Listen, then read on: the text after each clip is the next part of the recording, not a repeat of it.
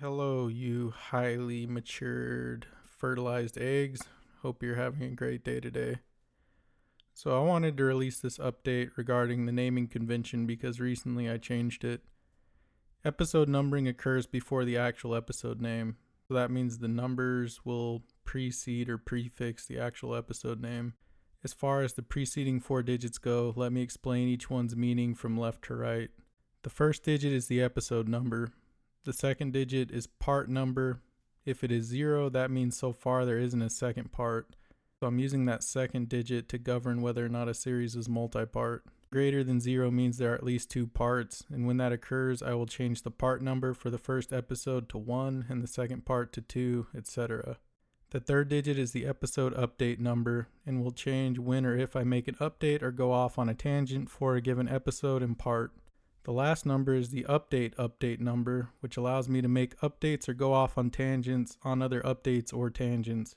Some examples. 4.0.0.0 means it's episode 4, currently isn't multi-part, doesn't have any updates or tangents, or updates to updates or tangents.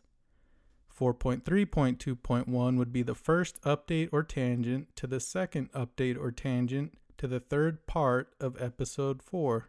What are the advantages of this convention? One advantage is how concisely it lets you know whether an update is multi-part and whether updates or tangents exist for a given episode.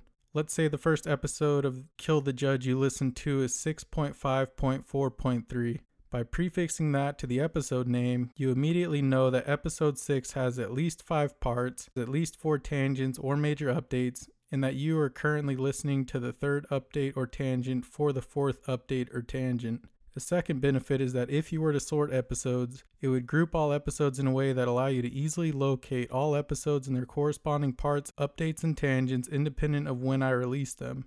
If I didn't have a convention like this, and if you could only sort episodes in ascending or descending order relative to their release date, that wouldn't necessarily do you any favors if you wanted to see all the parts or updates for a given episode, since there's no strict order to when such updates or parts will be released.